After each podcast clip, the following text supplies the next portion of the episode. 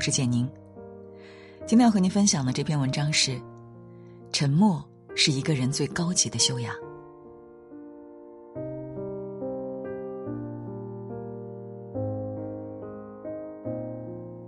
有一位高僧说：“他人是非不如不言，虚伪之言不如不言，人云亦云不如不言，言而无信不如不言。”虽然开口讲话是人的天性，但闭嘴不言却是一种修养。真正的智者懂得少说多听，适时保持沉默。一，不解释。是最合理的解释。有位文友吐槽过自己的一段经历：前两年因为厌倦了朝九晚五的生活，他辞掉了国企的安稳工作，回家全职做新媒体。虽然过程辛苦，经常熬夜，但是能做自己热爱的事情，也出了成绩，很开心。偏偏有几个邻居总是时不时的议论他，说他游手好闲，不务正业。连好好的铁饭碗都弄丢了。一开始，他也尝试着跟别人解释什么是自由职业。后来时间长了，便干脆不再搭理。文友说：“有些人只愿意活在自己的世界里，既然解释不通，何必多说？”生活中，很多人也曾经历过这样的情况：在单位与领导私下交好，有的同事便说你趋炎附势。在朋友圈分享出国旅行的照片，有人就认为你是变相炫富。辞职回家创业，邻里便传言你在大城市过得很不如意。好多时候，事实并非眼前所见，但我们却百口莫辩。但如果怎么都解释不清楚，不如缄口不言，保持沉默。真正懂得你的人，即使你不言不语，也能心知意会。而不懂你的人，纵然你喋喋不休，亦如鸡同鸭讲。就像李敖说的：“有时解释是不必要的，敌人不信你的解释，朋友无需你的解释。”每个人都有自己的价值观，这世间悲喜并不相通，被误解是常态，被理解才是特例。与其拼命向别人解释自己，不如保持沉默。让时间回应一切。二，不争辩是最高明的智慧。《道德经》有言：“信言不美，美言不信。善者不辩，辩者不善。”变是一种谋事的手段，不变才是一种做人的智慧。那些真正高明的人，鲜少与人争辩。在一次宴会上，有人给卡耐基讲了一个笑话，这个笑话里引用了一句话，那个人说引自于圣经。卡耐基听了，当即指出那句话是出自莎士比亚的某部作品，谁知道对方立马否认，坚持自己是正确的，于是两人各执己见，争论不休。为了求证，卡耐基带着这个问题去问另一个精通莎士比亚著作的朋友。这位朋友听后赞同了那位男士的观点。在回去的路上，卡耐基十分不解的问朋友：“为什么要偏袒错误的一方？”朋友说：“你与他争论，即便占了上风，对方也会因为丢了面子而心生怨恨。”仔细想想，的确如此。平日里，我们都曾因为一些鸡毛蒜皮的事与别人争得面红耳赤、互不相让。如果输了，难免愤愤不平、怨气丛生。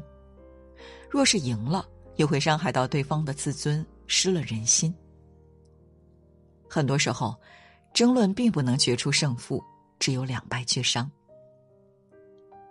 富兰克林曾说：“如果你老是争辩反驳，也许你能偶尔获胜，但那是空洞的胜利，因为那样你永远也得不到对方的好感。”人与人之间的相处，最重要的是彼此舒服。对于一些不涉及大是大非的问题，不妨睁一只眼闭一只眼。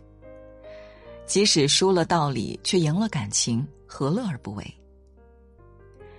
人生最好的生活方式，莫过于看自己的风景，走自己的路，理解别人的不同。三，不评价是最顶级的善良。在知乎上曾看过这样一个视频：一个男人下班后在厕所里换上了高中生的校服，头上还别个粉红色的发卡，对着镜子微笑。有人进来撞见，一边说神经病，一边拿起手机拍下这一幕传到网上。视频迅速引起热议，男人在路上被人认出，大骂他是异装癖、博眼球。然而事情的真相是，男人的妹妹在一场车祸中去世了，他妈妈因为打击太大而忘记了所有人，只记得妹妹上学时候的模样。为了让妈妈开心，男人决定扮成妹妹的样子，每天以妹妹的口吻跟妈妈视频通话。看完后深有感触。日常生活中，我们也曾因为某些无法理解的事，就轻易对别人的生活指指点点、评头论足。然而，那些匪夷所思的事情背后，藏着的可能正是别人的心酸和为难之处。韩寒曾说：“如果你不了解，你就闭嘴，因为你永远不知道别人经历过了什么；如果你了解，那你就更应该闭嘴。”每个人都有自己的生活，内心都有想要守护的柔软角落。我们不是别人，无法知道他走过的路、遭受过的痛，以及心中无法言说的苦。你不经意的一句评价，很可能成为一柄戳心的利刃，给对方造成无法弥补的伤害。你随口的一句议论，也许就会揭开他人好不容易愈合的伤疤，再次变得鲜血淋漓。所以，永远不要轻易去评价一个人。知事不言，知人不评，是生而为人应有的善良。知乎上有人提问：“你越来越沉默的原因是什么？”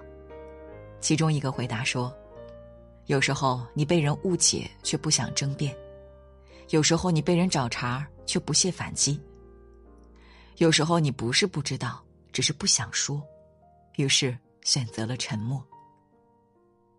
很多时候，沉默并不代表懦弱与妥协，而是隐忍之下的大度从容，是洞穿世事而体谅，看淡是非而不争，悟透人生而沉着。古人曾说：“雄辩是银，沉默是金。”当我们历经世事沧桑，终会明白，懂得保持沉默。才是一个人最难能可贵的修养。今天给您分享的文章就到这里了，感谢大家的守候。温柔的晚风轻轻吹过爱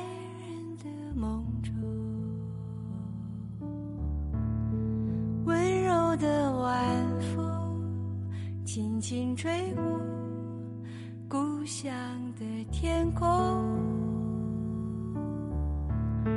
温柔的晚风轻轻吹过城市的灯火。今夜的晚风，你去哪里？请告诉我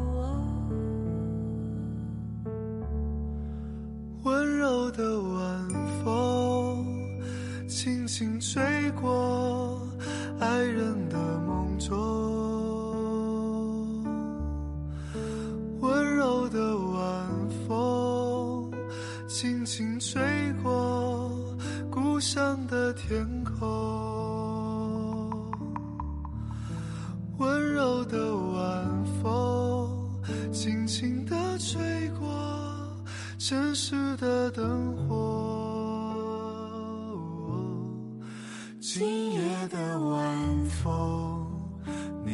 去哪里？请告诉我。